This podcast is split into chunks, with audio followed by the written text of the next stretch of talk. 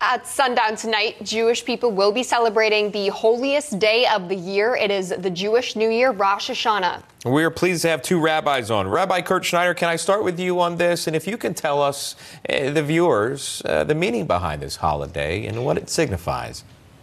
Well, it's a very beautiful time of the year. As you said, it's the celebration of the Jewish New Year. There's another interpretation of it, and it's called Yom Teruah. It's called the Feast of Trumpets.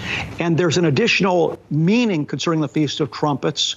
The Lord blew the trumpet from heaven when he gave Israel the Ten Commandments and the kingdom of God broke into the world.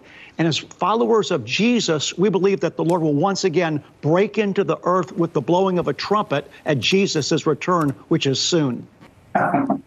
well, I'm reacting to that statement about the followers of Jesus.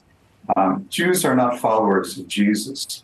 Um, I imagine there are some followers of Jesus who celebrate the Jewish New Year, but this is uh, not what I was expecting to hear on this broadcast.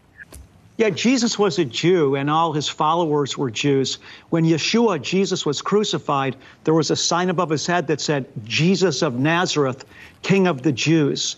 Jesus is the most famous, influential Jew that ever lived, and the first church was all Jewish.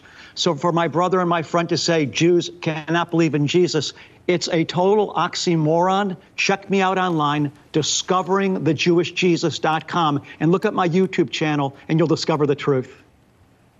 I've got to say, two rabbis coming on. I did not uh, uh, did not anticipate a, a disagreement here. Rabbi uh, Allen Green, Rabbi Kurt Schneider, thank you so much for coming on. Either way, uh, gentlemen, we appreciate your time.